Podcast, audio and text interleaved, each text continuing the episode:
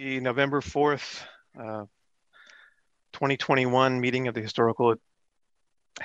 uh, I don't know if I need to repeat that, but uh, the November 4th meeting of the uh, Historical Advisory Board.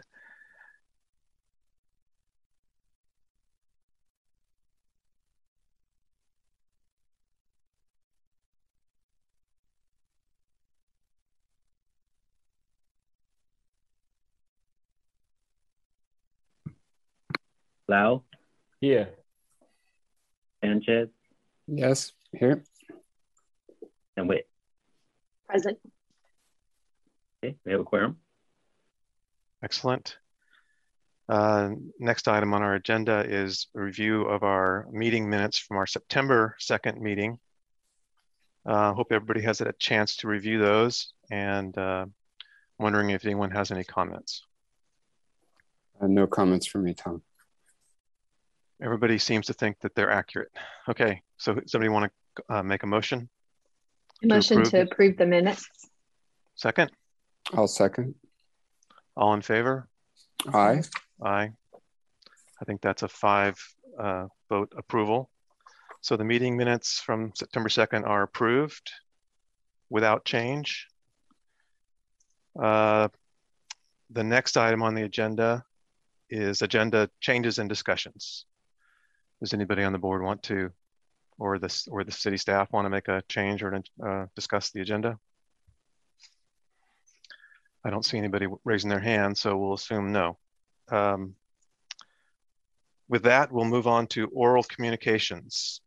Uh, at this point, that's an opportunity from for anyone who's joining the meeting from the city uh, to address the board on relevant topics uh, to this board uh, that aren't on the agenda. So is there anyone participating in the meeting that would like to speak to us? Uh, looks like there's one person raising their hand, uh, Christopher Buckley. For a oral communication item? Or part of the agenda? Um, I'm not too sure about that. I'll, Okay. uh, Let's let him tell us.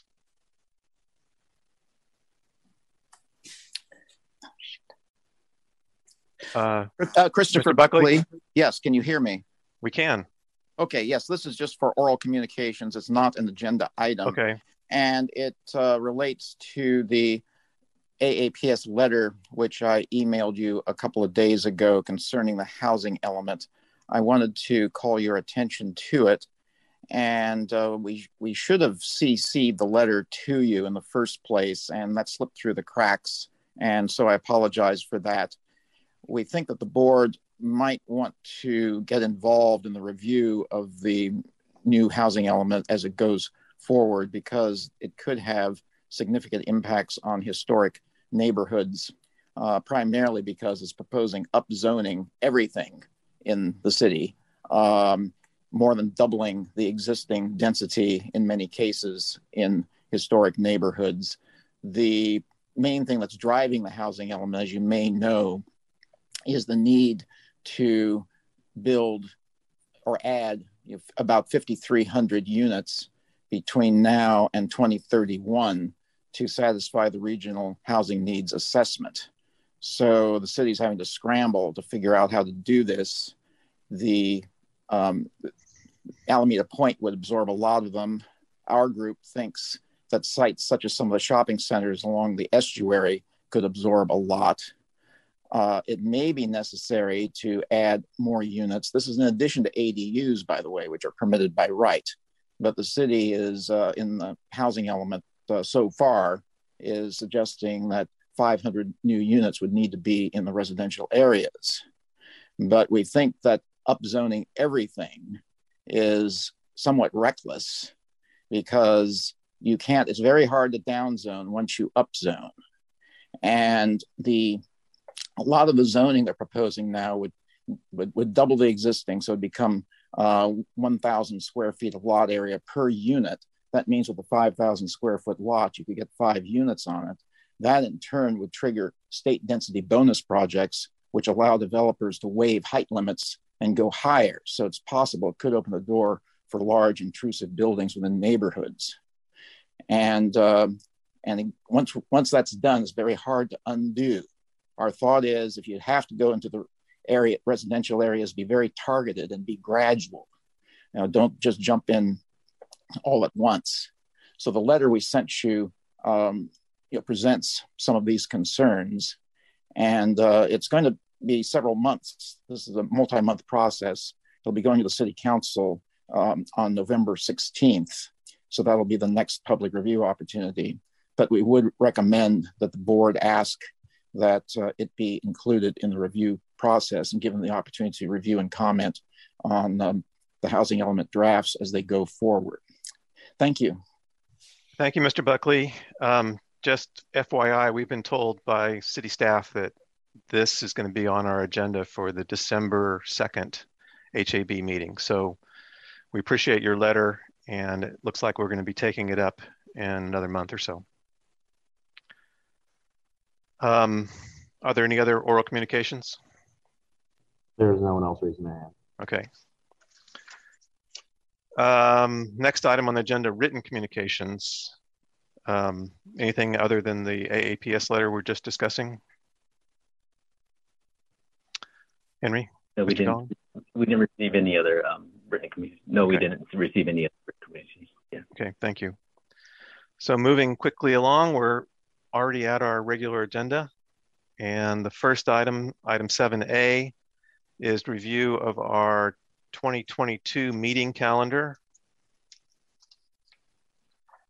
I think it follows the same pattern that we've been on for um, several years now and without change. Um, are there any comments? No comments. Do we do we need to actually approve this, or uh, is it just a for information item? Um, yeah, I, I believe you guys have to um, approve the uh, the calendar for the next year. Okay. Well, if there's no objections, does anybody want to make a motion to approve? I'll move to approve the calendar for next year. Okay, a second. All in favor of approving the uh, the calendar for 2022? Aye, Yes. that's unanimous. 5-0 approval. Henry, I don't know if you're taking note, but uh, Alvin seconded. I think your head was, I don't know if you caught that because he just Oh, raised- thank you, Lynn. Yeah. Appreciate that. I should say that. though. Sorry. Okay, clarified for the record. Uh, and then item 7B is our, is our main focus for tonight, the uh, draft climate adaptation and hazard mitigation plan. Um, are we have, having a presentation? Yes, I have a presentation prepared. Excellent. Give me one moment. Yeah.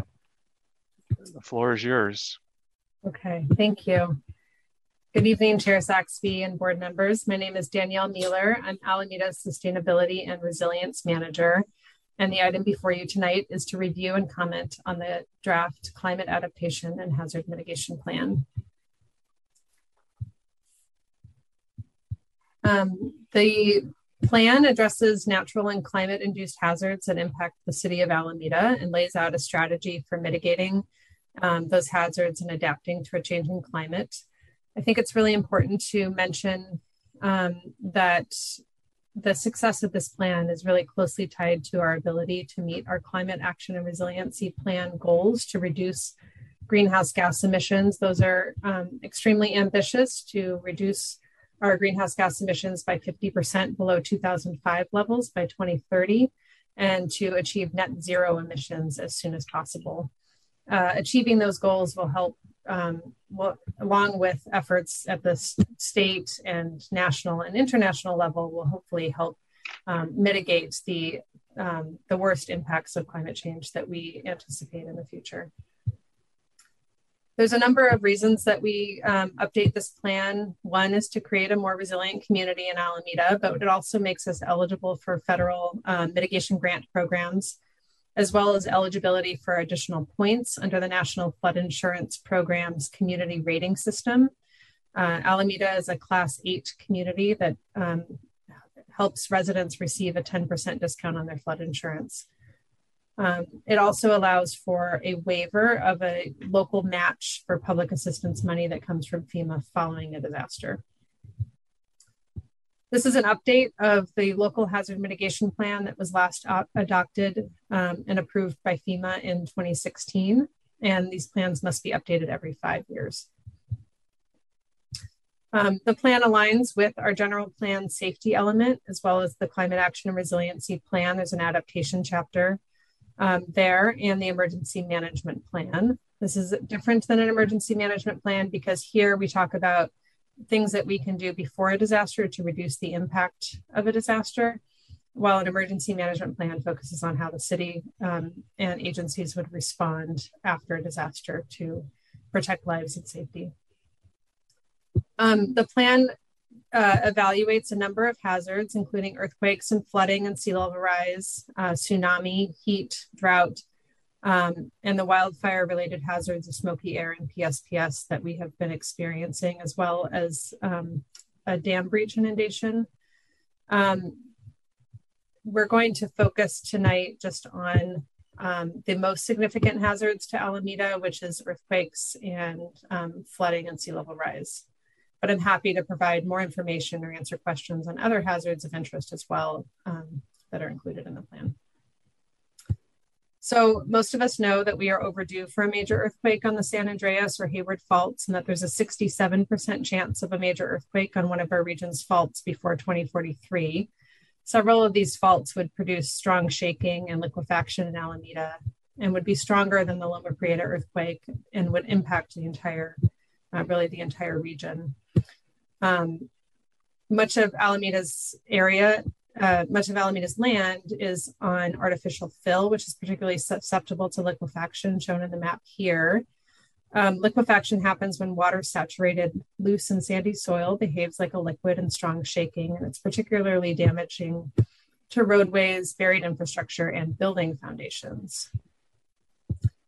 Um, one of the most significant impacts of an earthquake um, in Alameda and really the region would be um, damage to, to, to, older housing and to and loss of housing um, and displacement of residents.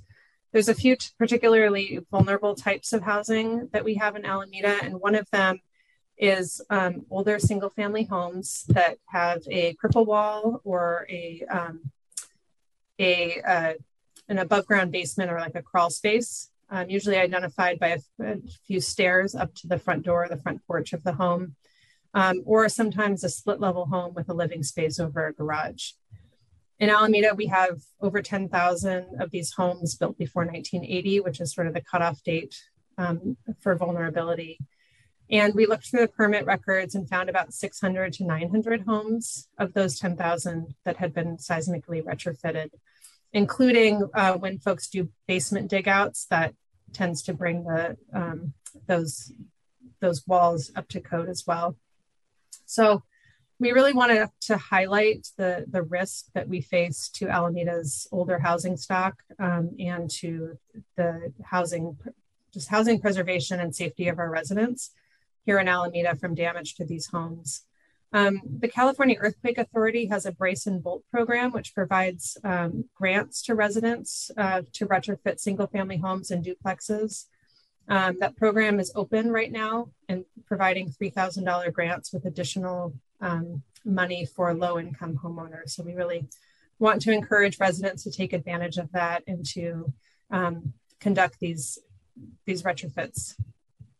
Um, another type of home that's uh, maybe maybe less historic, but also um, very important to our affordable housing stock in Alameda are called soft story buildings. Um, these are multi uh, multi-family apartment buildings that have um, they're defined in the city's soft story program as five or more units, but they can have fewer three or four unit um, buildings. They have large open spaces on the ground floor. Sometimes it's for parking garages with doors, but sometimes as shown in this building, um, just open parking on the ground floor. They can also be um, retail on the ground floor. Some of our retail buildings with uh, apartments on the upper floors have this soft story condition. So that open, the large open space on the bottom um, really lacks um, the strength and stability of the upper floors and collapses in an earthquake. Um, so we're really concerned about this from a safety and housing preservation issue. Um, and you know, damage to these buildings would have significant consequences to renters and vulnerable populations in Alameda, and many residents would be permanently displaced. In 2009, the city of Alameda established a wood frame soft story program that required building owners to conduct a structural evaluation, notify tenants and occupants, and install gas shutoff valves. And as a result, more than 70% of these buildings have been structurally retrofitted. Um, but there are about 63 buildings remaining with uh, 1,000 housing units. Um, and so we're, we are looking into ways to support these owners to complete their seismic retrofits. And there's currently some grants available from the city for low income owners uh, to complete this work. Um, and so, and then we just want to highlight that while the ordinance focused on the buildings with five or more units, there are an additional about 850 buildings with over 3,000 housing, with over 3,000 units um, in the three to four unit uh, building size that are also likely vulnerable. Um, and then just talking briefly about sea level rise and flooding, um, this is really a major long-term risk to, to all of Alameda and to, um, to our future here.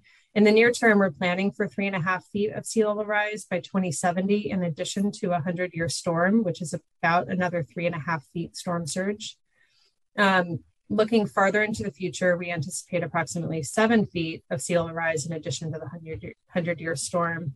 And these predictions are uh, following the Ocean Protection Council's 2018 guidance um, that is a conservative scenario and it assumes a high emissions future. And so again, I think it's just important to make that connection between our efforts to reduce greenhouse gas emissions and the future that we um, that we face here in Alameda. Um, along with sea level rise um, comes groundwater rise, and uh, which impacts buried infrastructure and causes flooding in basements, as many of us know who have uh, basements here in Alameda saw flooding, especially over the, the recent um, storms. Um, so this is an issue that in Alameda, this map is showing um, emergent groundwater, places that could have permanent um, groundwater that's actually above the surface. So um, really more like ponds um, with 36 inches of sea level rise. Um, so we um, conducted a study on groundwater um, impacts um, in 2020 and are really looking to further understand the, the range of um, solutions and investments needed to prioritize um, and strategies to address groundwater rise. In our 2019 Climate Action and Resiliency Plan, a number of uh, low spots were identified where inundation occurs first, and staff is prioritizing efforts to shore up these locations. But we know that this will not be the end of shoreline improvements that will be needed to protect Alameda for the long term. And staff is looking to develop a citywide sea level rise adaptation strategy that includes um, addressing groundwater rise.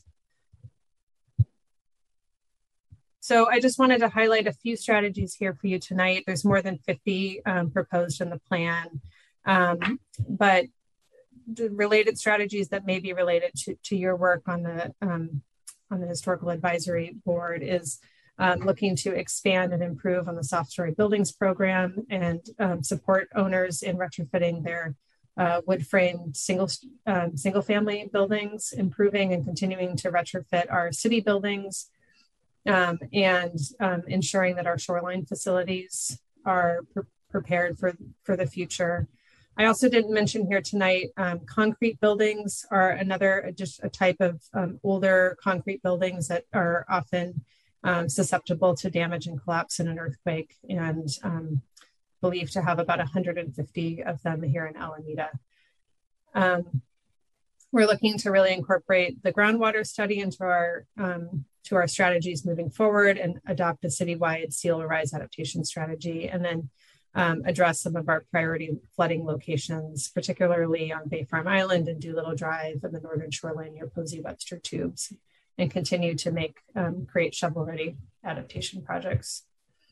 Um, just we've done uh, this is this is actually concluding our public engagement period here tonight. This is a, our last meeting of a series of board and commission meetings. In addition, we created a website for the for the plan and sent emails. We conducted a community survey. We had a, um, a number of community meetings and we tabled at the farmers market. We did some flyering in multiple languages and did outreach on social media. Um, so following the public comment period, um, we will submit the plan as required to the state and FEMA for review and then um, submit to council for adoption following approval. So that concludes my presentation tonight. I'm happy to answer any questions that you may have um, and take your comments. Thank you. Well, let's start with with questions. Does anyone want to uh, be first to jump in here and with their questions? Mr. Sanchez. Thank you. Um, well, thank you for your presentation. That was very good. Um, with regards to uh, sort of incentive programs, um, other than the California Earthquake Authority program for uh, single family residents, are there similar programs for other building type owners, or, uh, such as commercial or multi tenant building owners, that can be taken advantage of?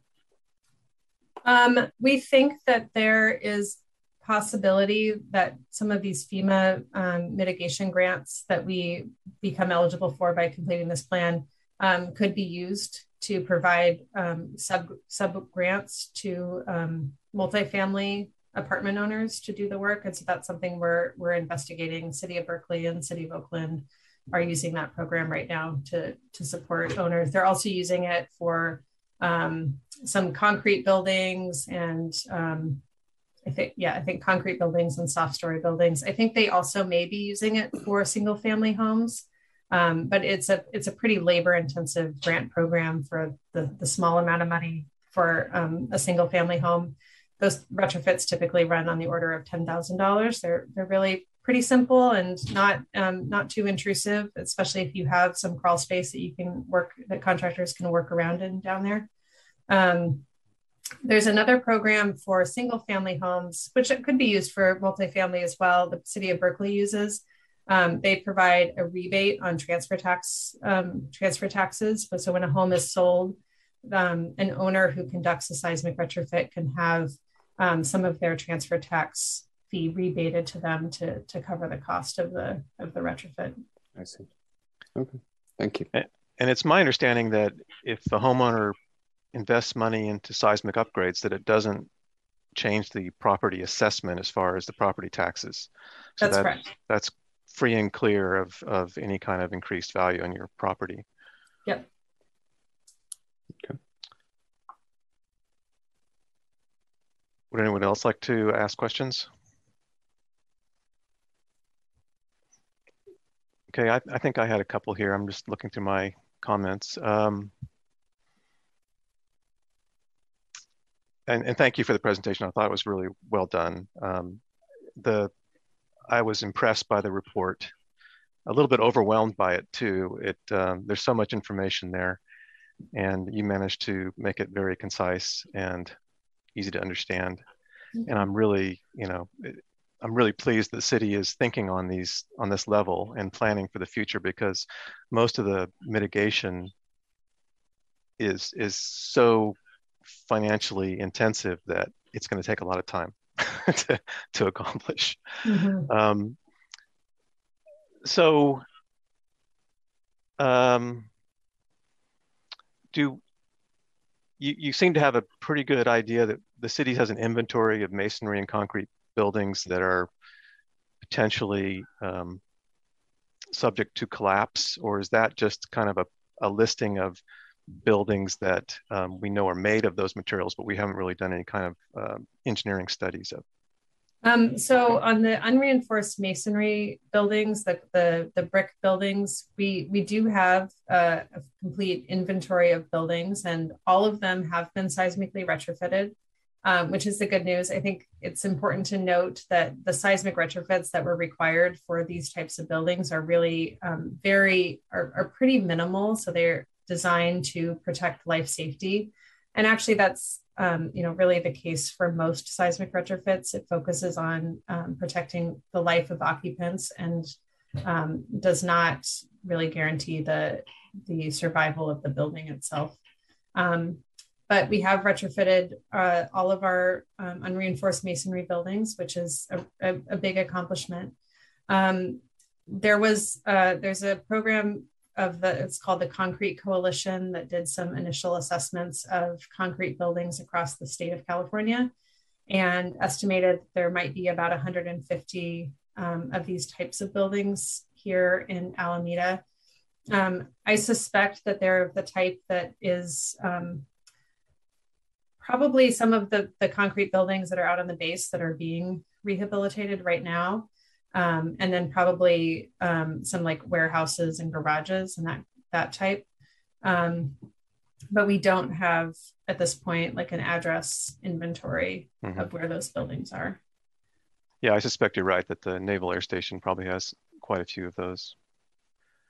Um, and that's where it kind of gets into our realm uh, understanding what's going to happen to those buildings and how they're going to be upgraded. Um, there was there was mention in the report that there was a applica- a grant application for the North Shoreline adaptation, a previous application, and, and it says it wasn't granted. I'm wondering if you could talk about that. If you know, we asked for funds from whom and why was it not provided? Um, we did ask for funds for from the from Caltrans, um, and I believe it was their Sustainable Transportation Planning Grant Program. So this is not um, not something that they typically fund. I think they normally were expecting you know applications for bike lanes and that kind of thing. Um, so we uh, gave them something a little bit different to consider. Um, I, and we actually resubmitted that grant application uh, this year in partnership with the City of Oakland um, to think about adaptation strategies in a, little bit more holistic way, thinking about um, both sides of the estuary um, and thinking about uh, ground green infrastructure solutions on the inside of the um, of the shoreline to reduce sort of the storm the flows that would be going out to the estuary um, in a big storm, but this approach um, is something that we're really exploring um, intensely at the city of Alameda is working um, cross in a cross jurisdictional, multi jurisdictional um, way. We formed an adaptation working group with over 30 um, agencies and jurisdictions around the San Leandro Bay and um, Oakland Alameda estuary, and really with the goal of jointly creating a, a vision plan for for the whole shoreline and and um, developing an organizational structure so that we can so that we have a way to work across jurisdictions and bring in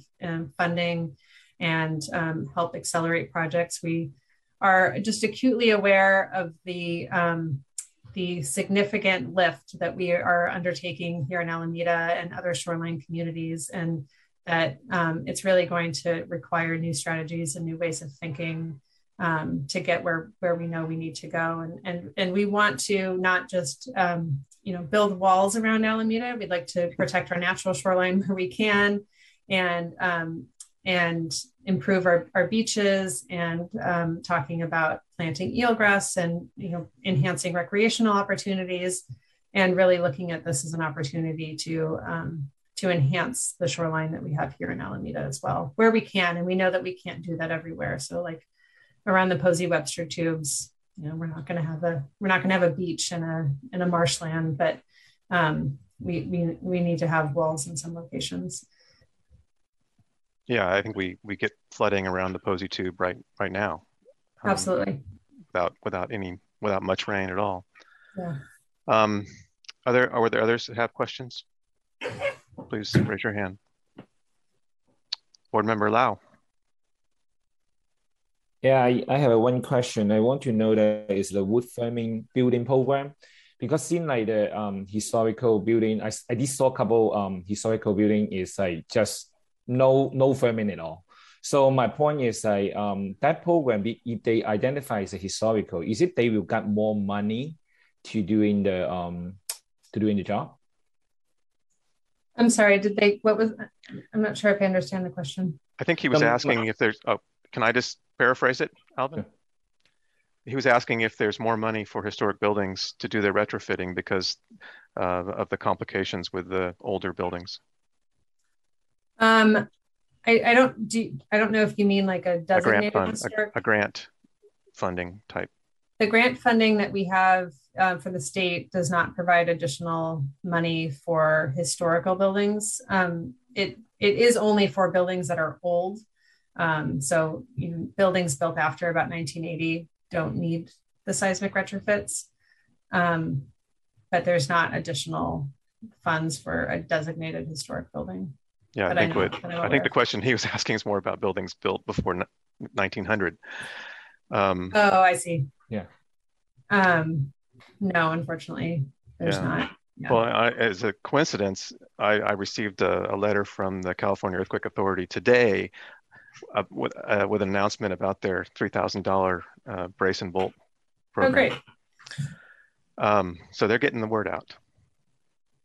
Board Member Sanchez, did you have another comment or question? No comments yet. Uh, yes, I did have another question. Um, so, with regards to the the groundwater issue, um, maybe one that's more pertinent to our board is so one of our sort of encouraged strategies for most of our homes, and when we have the homeowners that want to increase the size of their home, is to uh, dig down versus uh, versus raising a home, right? And so in many cases like you were suggesting the that helps because it's a seismic improvement of the overall structure we're eliminating some of the issues with the cripple walls Mhm. um, however it does sort of exacerbate the problem that we're getting farther down into the water table so do you foresee that there's going to be a curbing of that sort of solution in the future or are we is that not sort of uh, contemplated right now in terms of how we address some of these issues It's it's not. It's a good point. It's not something that we're um, that we've had discussions about. I do know that um, in the city of Palo Alto, I believe they have a moratorium on that sort of um, activity because of groundwater um, concerns and groundwater intrusion. Um, I think that at a minimum, um, folks who are considering, you know, basement dig out projects um, should consider a, a much higher groundwater table than than we experience today. Um, but we we haven't we haven't gotten to that level of detail yet. But I, I do think that's a conversation that um, that that may arise in the future. Yeah, Thanks. it seems like it would be appropriate to get a geotechnical engineer involved to determine Mhm. where the water table will be. Um, in a similar on a similar type of question, um, there was some discussion in the report about um, electrical resiliency and tree trimming, and I was my the thought that came to my mind was about undergrounding re- utilities, and you know, I, is that still something the city is is looking at? Is taking electrical and telecommunication wiring underground? Um, yes, I, I believe so. I, I, I can't, I don't have a, a much better answer for you than that, unfortunately, but, um, That, that's something, uh, it may not be directly related to our committee, but I know that that certainly impacts the, the aesthetic qualities of our historic neighborhoods, is Mhm. having all the wiring above ground. Are there others with questions? Board Member Witt? I have a question. Um, so there, there damage will take place with earthquakes and, and, and sea rise and things like this. Is there, a, is there a plan for cleanup or does it fall under this or how, how do, how do we think about that? And how do you address it? Um, that's a really good question. Um, I think the, the best thing we can do is, is prevent, I mean, you said it's going to be unavoidable, but to the extent that we can um, undertake these seismic retrofits so that there is less cleanup and less debris and um, less material that has to go to a landfill or be disposed of. Um, there are debris um, cleanup plans in, in, place, and that's part of our emergency operations plan and part of um, the part of how state and federal government support after disasters is um, debris management. Um, I, unfortunately, I don't have a lot more details about that process than than to say that it's um, usually a very significant portion of um, post disaster efforts is just removing debris and figuring out how to sort it and where to put it, and how to have a town, right? How to have right. a city after all of that that debris falls. Well, yeah. and and displaced people as well. That's a a mm-hmm. huge part of that equation. Right. Mm-hmm. Thank you. Board Member Lau or Jones, any more questions? Um, I have a question. Um, I guess I'm just trying to um, bring it back to the the average homeowner or um, multi-unit owner, and um, I, I, thought um, some really great points were made um, during your presentation, Miss Mueller. Is that how you say your name? Mm-hmm. And um, but it's like, wow, I, I did not know all those uh, incentives existed, and but still, like, who do I talk to? What kind of seismic contractor do I approach? Will they know how to, um, you know, figure this out to my particular needs of this type of house versus that type of house? Um, these are all questions that Alamedans have a lot of times because we have not just old homes, but very, very old homes. I think we have like the largest density of Victorian homes anywhere, really. Mm-hmm. So, um, can you kind of maybe speak to that? Um, because, you know, the $3,000 grant sounds wonderful, but I have no clue how much retrofitting my home might cost. I think $10,000 was mentioned here and there, um, but I think it's intimidating for a lot of people to get to that step, especially mm-hmm. improving on their home that's not necessarily aesthetic and you can see the value right away. Yeah. However, I again, like I think um, a couple of our board members um, mentioned your presentation was wonderful because you know, it just really um, showed some of the major points and the facts that I think we need to be aware of right now. Because um, we're not really talking about like 20, 20 years seems like a long time, but it's also a very short amount of time. And mm-hmm. um, like you said in your presentation, um, uh, having these sort of um,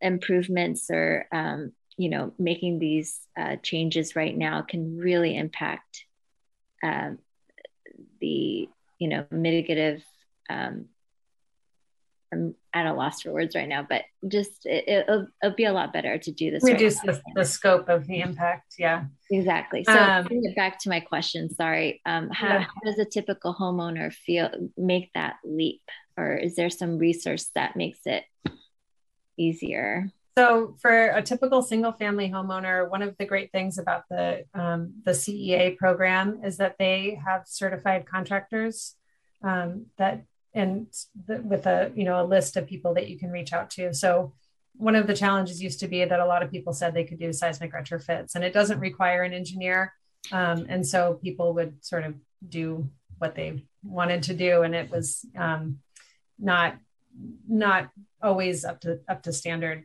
So there is a there is now a standard sort of engineered plan set that um, that folks can use, and the city of Alameda has promoted it for a long time. It's called Plan Set A, um, and you can go put in some you put in some information about your house, do some basic calculations, and it basically tells you um, how many linear feet of plywood you need, how nail spacing, how many nails, how many bolts. Um, it really is a pretty simple project if you don't need if you have an adequate foundation i mean if you have a crumbling foundation that's um, a, a, different level of project but if you have an adequate foundation that is um, fairly uh, that's in decent shape. I had a seismic retrofit done on my foundation that is not brand new by any means but it wasn't crumbling. Um, you know you um, put some bolts into the foundation you put some plywood up on the interior cripple wall um, and then you you clip that cripple wall to the to the floor above. And you just need to get the nail spacing right and have the right length of plywood Um, so it really is a pretty simple. The city of San Leandro actually has a really great um, handbook for homeowners, and they used to do training at least before COVID for homeowners who wanted to undertake this as a DIY project. Um, but the the booklet that they that they have is a really nice sort of step by step guide if a homeowner wanted to do this themselves. Um, but the but the um, the CEA um, has contractors that have been pre vetted and all trained, and that they they do inspections, make sure that they're they're following the the, the protocol. Um, on a, like a bigger multifamily project, um, the first call would really be to an to an engineer to design the to design the retrofit and then to work with them um, on a contractor. Is the engineer, uh, are there resources to find engineers suitable for those kind of larger projects? Um, I don't, there's not like um, specific lists or place or people who, um, who, you know, have vetted. There, there was at one time some list of structural engineers who had an interest in, in this type of seismic retrofit, but um, there's a number, you know, there's a number of engineers that have been pretty active in Alameda that do this type of work that are are pretty well respected if you do a little bit of searching. Okay, thank you. And your friendly local architects can be a good resource for that too. exactly. The City of Alameda's website actually has some links to the information about the Plan Set A and seismic retrofitting. If you just it's pretty easy to find and um, it's it's out there. You can find the information. But it's surprising how many homes have not been retrofitted. I see them all the time. Out of curiosity how long does it take to actually i know there's variables about how big it is and then you mentioned um, if you have a crumbling foundation that's a different level but yeah how long and would um, family I, need I, to leave their home you don't do you say leave the home? Mm-hmm. No, no, it's it's completely done in the in the basement or in the um, in the garage. If you have a living, if you have a split level home with a living space over the garage, then it's reinforcing the the garage door basically. Um, or you are just in the crawl space or in the basement. So there's absolutely no need to be upstairs for any reason, and it's inside. You're not removing stucco or any exterior things. Um, you know, if you have sheetrock or something in your in your basement, then you might need to to remove some of that to install the plywood. Um, but I think when I did it on my home a number of years ago, it was maybe a couple of days. It's it's it's really a pretty it's it's a pretty simple project. I mean, it just requires knowing knowing how to how to do it and to do do the right thing and have the right nail spacing and have the right size bolts and the right material. Um, but for a contractor that knows how to do it, it's really a pretty simple project. Yeah, I was going to add to that, Lynn, that my neighbor across the street did his own retrofit in a very tight crawl space. And it took him probably about four to six weeks. Um, but if you had a contracting crew and a little bit of space and the right tools, that for most homeowners, it's the lack of the tools as well as the sort of lack of know how. Um, but anyway, I, I, think he bought some, rented some, and was able to get it done in about six weeks without, you know, so too much hassle. And again, this was in a very tight space. So that's the worst part of the job. Usually, is the crawl space. Yes, small small people do fare better. my well, neighbor's my like my neighbor's six raised, four. He didn't do great. I have a raised uh, first floor, like a, a you know a, above ground basement in my house, and and I had the retrofitting done from the outside, which is also an option, mm. but it mm. requires removing the siding and putting the plywood on the outside and then putting the siding back. So it's a little more involved, but the result was I was able to leave my plaster finishes downstairs intact. Mm-hmm. It's all the same. Any other questions before we open it up to public comment? No? Okay, let's uh, let's see if there's anybody who wants to make a comment. Do we have any attendees? Uh, there's currently only one attendee. It is Christopher Buckley, and they are raising the hand. Mr. Buckley, are you with us? Yes. Can you hear me? Yes. Good. Thank you. Um, really a question, and this may be outside the scope of the study, but with regard to earthquake caused fires, which actually is a hazard that's listed in the study, um, is there a plan to address any widespread fires that might be caused, particularly if the water supply is cut off? As many of you know, in 1906, that's one of the reasons San Francisco burned down because the water pipes were broken and they couldn't get uh, the fire firefighters couldn't do any. Had no water to fight the fires. They had to use dynamite to uh, create fire lines. And there is some vulnerability it seems with um, alameda's water supply. Um, you know east bay mud's pipes go across the hayward fault. They have installed a uh, they retrofitted the so-called claremont tunnel to withstand earthquakes but if there's a big shift on the hayward fault and I think some studies have indicated it could shift like five or six feet or maybe more. Um, you know, I wonder if the Claremont Tunnel is going to hold up. So, if the water supply is cut off in Alameda, is there a contingency plan to have enough water for fighting fires? Some cases, uh, having fire boats uh, pumping water out of the estuary and long fire hoses, you know, going, you know, you know, in the city streets is an option. At one time, Oakland had a high pressure pumping system next to Lake Merritt that would pump water out of Lake Merritt and get it uh, to at least that area, particularly the downtown, in case an earthquake caused fire um, broke out. That was 1915, so the 1906 earthquake was very fresh then. But that's my question: Is there any is is that a legitimate concern? This um, uncontrolled fires from earthquakes, um, and is there any strategy to address it? And just one comment to an undergrounding, responding to uh, uh, President Saxby's question. Yes, the city of Alameda does have an undergrounding program. It's actually Alameda Municipal Power, um, but it's um, it's a long period to implement it. The estimate is to underground the whole city. It'll probably take hundred years. Wow. So, but anyway, that's uh, can um, can the consultant uh, address the question I raised concerning uh, earthquake caused fires? Okay, if I answer the question. Yes, um, it is absolutely. Uh, earthquake caused fires are so we have not talked about that. It is a, a very significant concern, especially here in Alameda.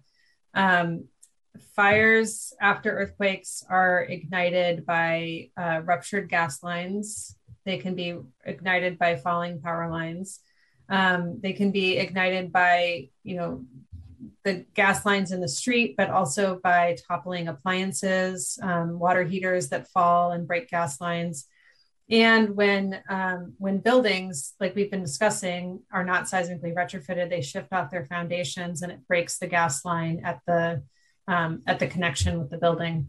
Um, so another reason that seismic retrofitting is so important in Alameda is to prevent um, gas earthquake caused fires um, also installing gas shutoff valves on the um, on the uh, the meter at your at the building um, is a really important strategy, and that was was required of all of the soft story buildings in Alameda was to install those gas shutoff meters. Alameda actually also requires them whenever you get a plumbing permit. When I think um, when a, there's a transfer when a property sells or I think, a deed transfer. Um, so we have gotten uh, over the years a good number of um, gas shutoff valves installed in buildings, but um, still any of the remaining ones could cause fires as well as, you know, this is why we require hot water heaters to be strapped for earthquakes so that they don't topple over. And if you have a gas stove or another gas appliance, making sure you have a, um, a flexible connection so that if they topple over, it doesn't rupture a gas line. Um, but there, there's a study by the USGS that um, has been that is out called the, the Haywired study, and it looks at a scenario earthquake on the Hayward Fault and the implications for a whole range of things. And one of the things it looks at is post-earthquake caused fires, um, and estimates that you know in the inner East Bay where we have this the density of wood frame housing that we have, there is a really strong potential for many um, fire ignitions that could rapidly spread and be overwhelming for, for fire departments. Um, here in Alameda, we do have uh, water tenders that can draw water from the bay. Um, to to uh, fight fires if there is no water service. And um, the Haywired study by USGS also demonstrated that we probably will lose water from East Bay Mud Service for a number of weeks um, following an earthquake because of just the number of pipelines and liquefaction areas that will rupture and the length of time it would take for crews to go around and fix all of those pipes.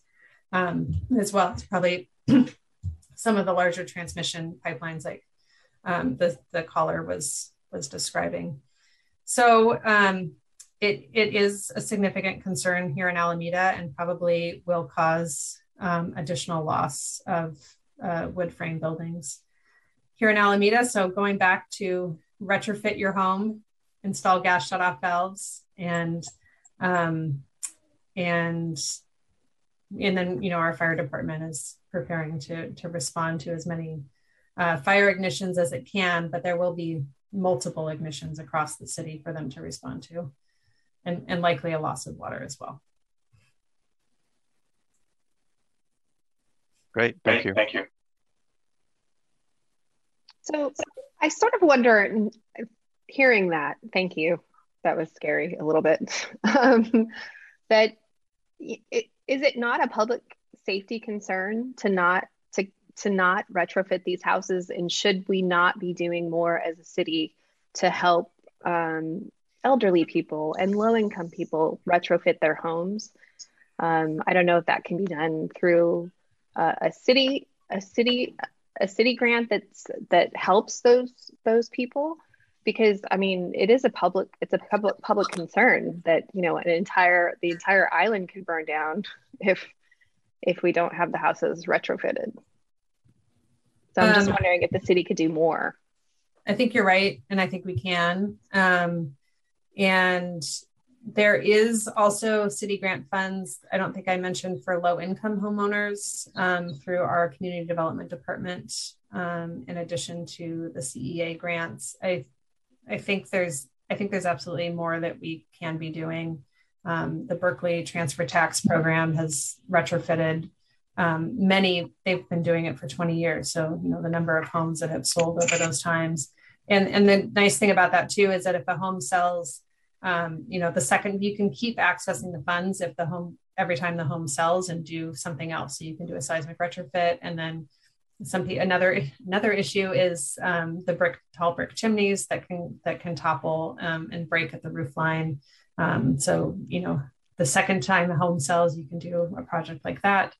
Um, i think that we we really need to um, to raise awareness about the importance of of this issue for homeowners and and identify additional ways to help get this work done.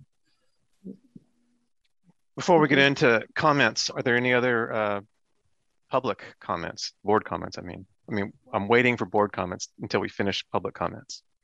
So, do we have any more public comments? Uh, no one else is raising their hand. Okay, so we're moving into board comments. These are all. Sorry, Tom. That's all right. That's all right we run a loose meeting here. Um, well, the, the, the message I'm getting from all this uh, seems to be that, that public outreach and information is just critical and that there needs to be some very active work on the part of the city to let homeowners know what's needed, what funds are available, if any, and you know a timeline you know, if it's not going to be mandatory, we need to create some incentives for people to do this work. Um, it's it's really, and I see that there there's people are thinking about that and they're talking about it, but you know, as a homeowner here in Alameda, the notice from the CEA that I got today was really the first. I mean, I know about these issues, but I'm in the business, so the average homeowner may not be hearing this information.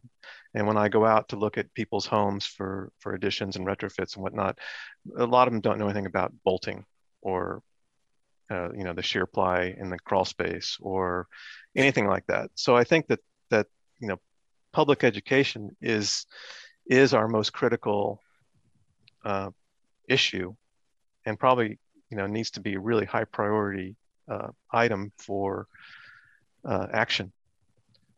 You know, less talk, more action kind of thing. Um, so, and the other the other thought I had was, you know, in, in talking about this post disaster situation, um, I was a part. I, have I'm registered with the Office of Emergency Services in the state of California, and as part of the uh, response to some of the fires in California, we've been called to do inspections. And I know the city has, you know, resources. They've they've trained staff and they've trained the fire department and whatnot to to do post emergency inspections and participate um, in the recovery. But there's also a lot of qualified professionals in our city, like uh, Mr. Sanchez and myself, that could be used to help with that sort of process and I just I, I hope the city's aware of the, um, the OES um, programs because they were and they they rallied dozens of people to go up to um, Paradise to inspect homes after the Camp Fire, and it, the process went fairly quickly because of that. So um, there's a couple comments from me. Other comments? Mr. Sanchez. Yeah, so I think um, tying a couple of um, of points in the discussion from Mr. Buckley, and um, I, I, think to address one of your concerns, Jen, is I think that in addition to sort of outreach and educating public and all of that, there also has to be a little bit of a community based response. Um, so one example of that is I, I have a colleague, uh, an architect as well, who in his neighborhood in Oakland gathered all of his neighbors and they all did uh, they hired a plumber and that plumber went and got the permits for everybody on the block to get their gas valve hmm. installed mm. so what they did is they pulled all the neighbors to understand who hadn't installed one yet and by sort of doing the legwork and helping educate them and let them know what what needed to be done they did it as a group because the whole idea there is well if i have an earthquake valve and my neighbor doesn't their house can burn my house down. So mm-hmm. we have to be in this together, right? And we all have to participate. So I think that's a one really good approach to that. And then the other benefit is, you know, to Tom's point about sort of uh, uh, people getting educated about bolting their foundations and those sorts of things. What I find with a lot of our clients is when they first purchase their home, they get the the inspection reports and that's when they discover that they have a brick foundation or they have you know a soft story condition or an unretrofitted basement. So that's sort of a great time when people have just spent a lot of money to purchase a home. And so $10,000 towards doing a retrofit seems something that's very palatable. So uh, we try to really encourage new homeowners when they're thinking about remodeling and doing extensive additions to their homes to devote part of their budget to dealing addressing those deficiencies in their homes. So uh, thankfully we've had a lot of turnover in alameda recently and i think that a lot of it's more the the people that have been in their homes for a long time and haven't yet done it that i think are the ones that we have to make sure are more aware and are are thinking of and taking advantage of the resources i guess. Thank you. Uh, other comments well, I just uh, I just uh, curious. Uh, is it like um order like order the public uh facility like um uh, like Alameda Cinema? Is it like they're all the retrofit already? Um, they are not. Curious, yeah. Because it's a safety, you know. I mean, older buildings like that are not retrofitted because there's you know no requirement to retrofit them just because they're old. Um, there was a law in Alameda to retrofit unreinforced masonry buildings. So those are the, the brick buildings that we discussed. Um, I, I don't know about the what type of structure the Alameda Theater is and whether it's done a seismic retrofit. I imagine as part of the rehabilitation process that that was done, um, but I don't know for sure. How about other like uh like the tunnel, like Alameda tunnel between Oakland and Alameda? Is it the retrofit already? Or I mean, just kind of curious. I mean, for the general public facility. Um, a lot of general public facility, like the city facilities, have the city has retrofitted its own facilities. Um, a lot of a lot of cities have completed retrofits of, of their own facilities. A lot of state facilities um, and other public facilities have been retrofitted. Um, I think that's a good point. You know, historic facilities that undergo like a you know a rehabilitation and restoration process um, would do a seismic retrofit as part of that. Um, Alameda High School, I think, is an example. It did a really extensive seismic retrofit. Um, and and schools are you know public schools are also required to do seismic retrofits. Um, private schools are not, which is an issue that the city of San Francisco has been looking into for a number of years, um, because private schools are often not to the same seismic performance standards as public schools. Um, yeah, does that answer your question? Yeah. I think I read in the report that the Caltrans had looked at the Posey tube as part of a 2004 retrofit. That's right. And they, they it's it's not going to collapse, I guess was their assessment, and therefore they're not going to do any more to it. Um, and I think that some tiles were removed from the ceiling that were a safety hazard, and I don't know what else they did as part of that 2004 work, but there has been some work done on the Posey tube. Other comments, questions? Okay. Well, thank you very much, uh, Ms. Mieler. The uh, a really, it's a very impressive report, and it's a it's a really important topic for our city. And I, I wish you the best of luck to get the word out, which I, I think is critical. Um, all these things involve getting people involved. Yeah. Thank you very much. Thank you. Thank you. So there's no action item for us on that. Um, so without any objections, I will move along to board communications. Um, I think we discussed one of my topics for board communications, which was the uh, AAPS letter from October 24th. And since we've sort of finished that discussion, I won't bring it up again. The other uh, question I had was regarding the, the update of the preservation ordinance. This is something that we got into, God, it seems like a year, nine months ago. Um, we started to look at updating the various sections of the preservation ordinance, and then it kind of just went away. So I wanted to ask staff about that. Is there is there still a thought that we're going to be looking at the preservation ordinance and updating it, or is it is it sort of a dead issue? Yeah, we're uh, we're still going to be working on uh, updating the historic preservation ordinance. Um, at this time, I guess it's taken a, a little bit of a backseat to um, all of our housing element work that we're doing right now. So a lot of our, our resources are going into uh, the housing element, and then also some of these new state requirements that um, are in regards to, um, I guess, uh, allowing residential uses and changes to um, residential zoning that the state's requiring. Uh, I think some of them are like SB 9 and SB mm-hmm. 10 and, and So, um, so right now, yeah, all our uh, resources are going into kind of these zoning change um, developments and then the housing element. But I think um, next year, yeah, we're definitely going to um, revisit um, the historic uh, preservation ordinance and bring it back for you guys to take a look at um, based on those comments that you guys made um, earlier this year. Yeah, we were sort of gradually working our way through the ordinance and making comments, and then it just kind of went away. So that's why I wanted to bring it up again. Great. I look I forward to that. Go ahead. Oh, and Sorry. then also one thing that we're also thinking about trying to introduce and bring you guys is um, uh, maybe a recommendation to the council to get into the Mills Act um, program too. So, um, so that's also something we, will probably be working on. Yeah, I think we were asked to look at um, um, the City of Anaheim's Mills Act program as part of our homework, and um, I'm not sure if we all did that. I did that, and it was interesting to see it.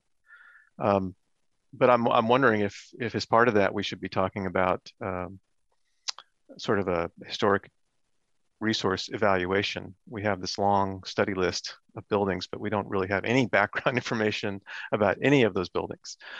Um, so that would be food for thought there that there really should be an investment in, in sort of understanding what we have as far as historic resources here in the city.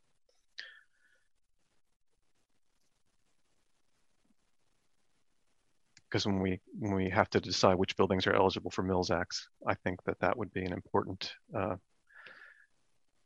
bit of information to, to have in front of us.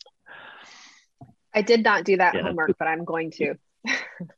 it's interesting. It's a great program, but it can be, um, you know, the, the, the interpretation of it for various homes. You know, they're asking people to bring homes back to an historic period. You know, you made this change, but that's not historically appropriate. So it needs to go. Part of your investment needs to be returning that home to its historically accurate uh, condition. Um, that opens up a whole can of worms. Yeah, they're supposed to follow like a work plan over the, the time period of the year. A 10 year, year work period. plan. Yeah. Mm-hmm. It's not just Okay, well that that's something we can talk about later. Any other board communications? I think the, one thing I've been thinking about it is it would be great to have an update of the projects that we've looked at, um, like the the one on Lincoln, and you know what's happening with the the, the gas station across from City Hall. Um, we, I, am not I'm not sure, uh, but it would be it'd be nice to know what's happening with those. Thank you. That's an excellent excellent point. Yeah, that's a that's a good suggestion, and um, I think maybe we can try to look at doing something like that for the next meeting. Um, okay. I'll, I'll talk about that. Okay. Yeah, I think um, we had an update on uh, the Alameda Marina at our September meeting, and that was interesting to understand what's happening with that. And that you know, there's Del Monte as well. So let's let's try to add that to our future agenda. Okay. Thank you. Other comments? Okay. So moving along to staff communications. Are there any staff communications? Um, just for staff communication, I was just going to touch on the next uh, December meeting. Uh, we kind of just talk, um, talked about earlier how we're going to cover the housing element um, workshop. Um, and so we'll introduce the housing element and then talk about some state requirements that um, require it. And then we'll take like questions and comments from the board and, and public. Um, but uh, as of now, we don't have anything else on that agenda. So um, touch on that on that meeting. Okay. Great. Yeah, um, I'm sorry, Henry. A quick question for for the housing element. Um, is that for that workshop? Is that something that we should be reviewing the materials that were presented the last time we touched on that, or would it be better to draw from the materials that are being used for the planning board meeting that's upcoming? Yeah, um, let's see. We will probably distribute the materials to you too, but um, it will be the same materials that was used in the planning board uh, workshop on o- October 25th, and then also council workshop um, that's going to be November 16th. Got it. Yeah, I uh, just um, yeah, I find that if I wait until I get the materials, it, it becomes a little bit difficult to to do all the reading. So it just gives us a chance to jump on it a little bit earlier. So the oh, yeah, October. Definitely. Okay, so the October twenty fifth meeting one is will be basically the similar or the same version as what we would be reviewing for our for our meeting. Is that correct? Yeah, um, yeah, it will be the same one, and then also the November sixteenth council meeting when when that uh, agenda comes out, we'll also have um, have the information too. Perfect. Okay, thank you. So I don't think we received the council agenda directly. Do do any of us receive that? I think we get the planning commission agenda, but we don't get the council agenda. So uh, yeah, I, be I, believe that's right. I think that the uh, it's available on the website, Thomas, but I don't okay. think it's sent to us directly. No. But I, I agree with uh, Mr. Sanchez's comment about it's it, you know when you have a week or less to to look at this material, especially like a report like the one we just had to review with the uh, hazard mitigation, it's a, it's a lot to to take in and think about. Um, so the housing element probably is equally as complex. More time is good. Okay, yeah, I'll circle back with Alan. We'll see how we can get that out to you guys actually okay. uh, sooner yeah and I, I i'm fine getting them digitally i, I don't really need it is there something that the reason is there a reason we need a, a, a like a physical packet is there something a part of like gov- governance or or can we just get th- everything digitally because then it then you know you guys don't have to, have to prepare it and we can have it sooner Yeah, yeah. I mean, we can give it to you uh, digitally. Um, so uh, I think some some, some boards, uh, yeah, we just pr provide it digitally to, to okay. the members. So. All right, thank you. Yeah, I don't think, unless I hear any objections, I don't think we have any. I think we'd all accept digital format, um, save the paper. Um, any other staff communications? And we're circling back to oral communications. Are there any public comments about uh, potential HAB items? Uh, yes, there's one person raising their hand. It's Mr. Buckley. Okay, Mr. Buckley. Can you hear me? We can. Great. Okay, uh, just responding to um, the board discussion about the historic building study list and getting more information on the buildings there. Uh, for some of them, there are state historic resources inventory forms prepared. Um, and if you look on the study list, there's a little S, not the big S, which means state form or eligible for state form, uh, but a little s, meaning that one has actually been prepared. And uh, the planning department should have all of those. It would be really good to digitize all of them and put them on the website or some other public. We lost you, Chris. Place. You kind of cut out uh, there. Among those forms include forms prepared. Uh, can you hear me now? Yes, but you sort of dropped away there for a few seconds. Oh, okay. So uh, it would be really good to digitize those forms so they could be available to the wider public as well as to the HAB. And uh, there's one class of forms that was done on a special project for all the URM buildings in Alameda. And uh, so that's kind of a separate batch but those that would be another body of these state forms that have a lot of information on historic buildings. Uh, the forms are mostly written by Woody Minor, so they're pretty authoritative. So that would be a suggestion that maybe staff in its uh, spare time, or if we can find volunteers to uh, get these forms digitized, or maybe they've already been digitized. Um, I don't know staff have know anything about that. That's all I was going to say. Yeah. So you can turn me off. Thank you, Mr. Buckley. Yeah, um, yeah, there are a percentage of the um, study list um, properties that do have uh, state forms, and uh, we do have some of them digitized already. I don't know if we have all of them, but um, but we definitely can look into that.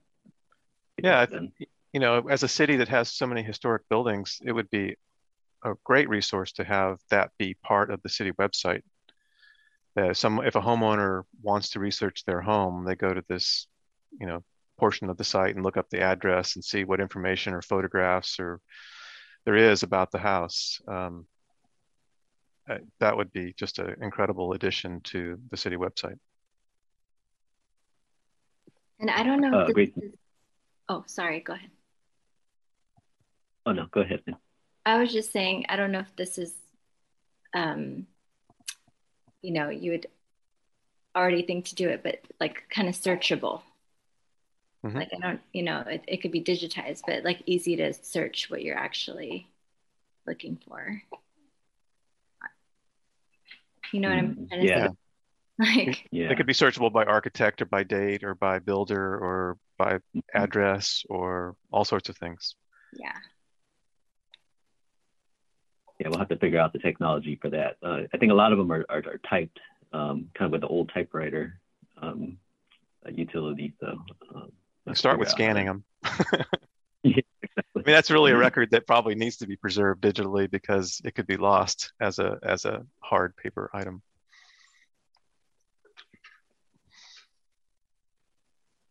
Okay, if there's no other um, oral communications, I take it there isn't then uh, that draws our meeting to a close. Thank you everyone for participating. Good discussion. And I'll see you all, or have a happy Thanksgiving. And I'll see you all yeah. in early December. Sounds great. Thank you. Okay, bye. Bye. Thank Good night, you. everyone.